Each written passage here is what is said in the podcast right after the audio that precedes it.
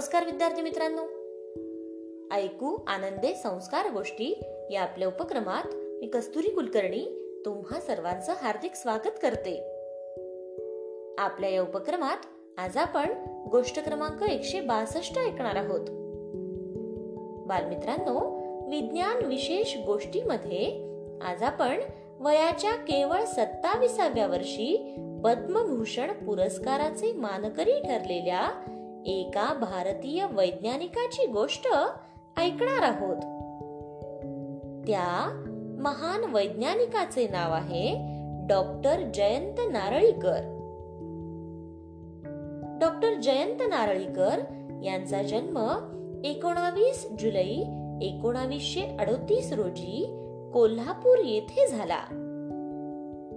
त्यांचे वडील विष्णू नारळीकर हे एक प्रसिद्ध गणितज्ञ होते. त्यांच्याकडूनच जयंत नारळीकरांना गणिताचा वारसा मिळाला. जयंत यांची आई सुमती या देखील संस्कृत विदोषी होत्या.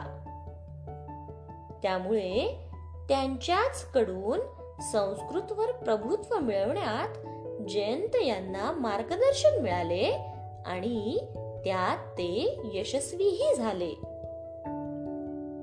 डॉक्टर नारळीकरांचे शालेय शिक्षण वाराणसी येथे झाले.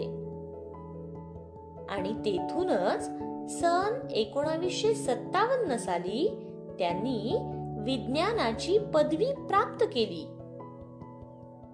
त्यानंतर उच्च शिक्षणासाठी ते ब्रिटनच्या केम्ब्रिज विद्यापीठात दाखल झाले. तेथे त्यांनी बी ए एम ए आणि पीएच च्या पदव्या मिळवल्या.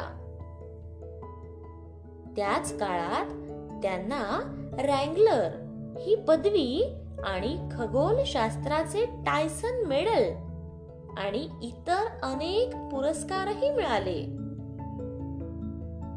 पुढे सर फ्रेड हॉईल आणि नारळीकर यांनी खगोलशास्त्रात गुरुत्वाकर्षणावर एकत्र संशोधन करून जो सिद्धांत मांडला तो हॉईल नारळीकर सिद्धांत या नावाने खगोलशास्त्रात प्रसिद्ध झाला.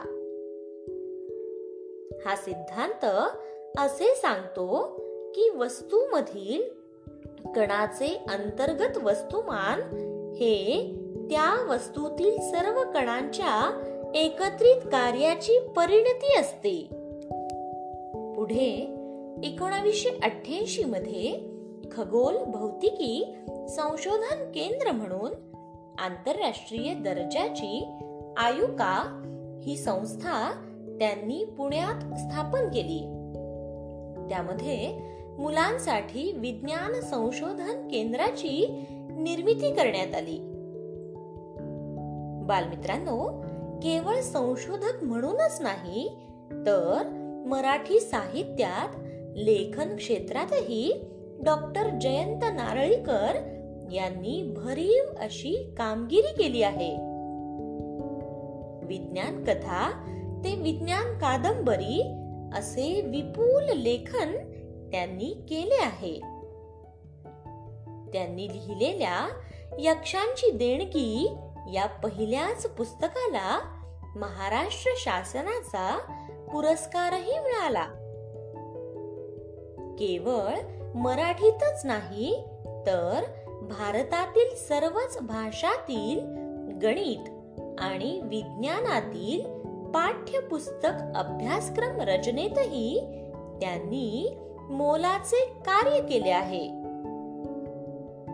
विज्ञान विषयक अनेक पुस्तकांचे लेखन त्यांनी केले आहे.